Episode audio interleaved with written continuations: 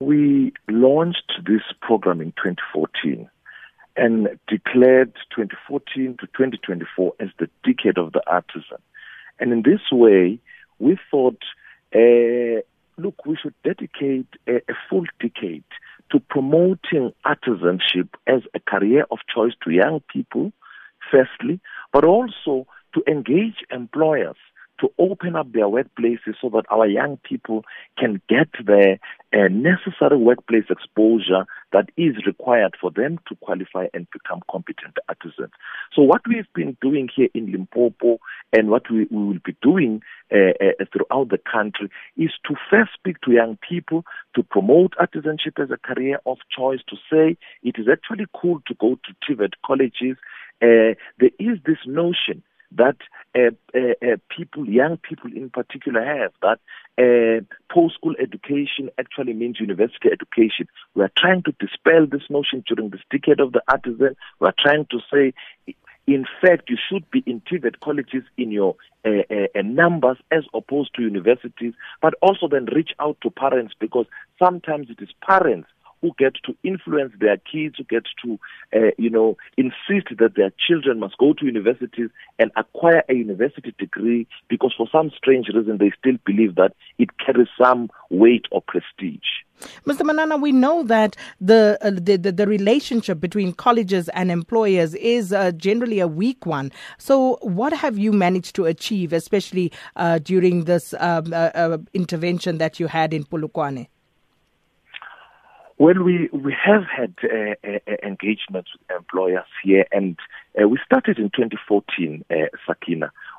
Employers have raised serious concerns, and some of the concerns are quite genuine. But we have said to them, there is now an implement, a, a, a turnaround strategy, rather, that we are implementing to change uh, uh, you know, the face of our colleges. Our colleges have had this stigma you know, uh, employers have been saying, look, you have weak lecturers, your infrastructure is aging, you have old equipment. Uh, these are some of the things that are of a, a great concern to us. How do you deal with them? We then challenged employers and said, work with us. Where you identify areas of weakness, come in and let us all uh, work towards strengthening this system, this sector, because I do believe, and as government, we do believe that uh, the growth of the economy rests on the shoulders of a very strong TVET system.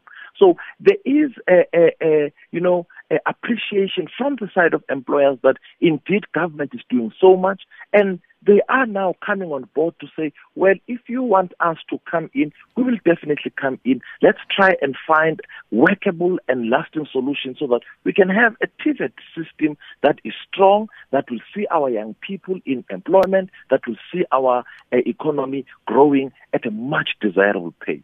And what did uh, the employers, potential employers, have to say about uh, the quality and work readiness of uh, the artisans coming out of the colleges? Well, employers were, were quite happy because what we also did, we invited them to go to colleges.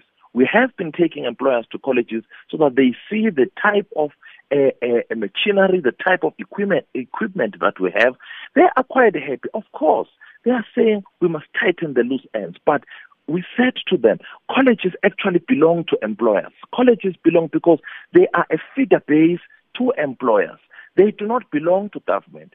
And there is now that greater appreciation that we must work together to strengthen the system. They, they, they have agreed, for instance, uh, uh, yesterday, Eskom has agreed to take some of our lecturers uh, uh, uh, to the workplaces because they also have to be exposed to modern technology, for instance, and uh, they've agreed to take more of our artisan learners uh, for, for apprenticeships, for learnerships.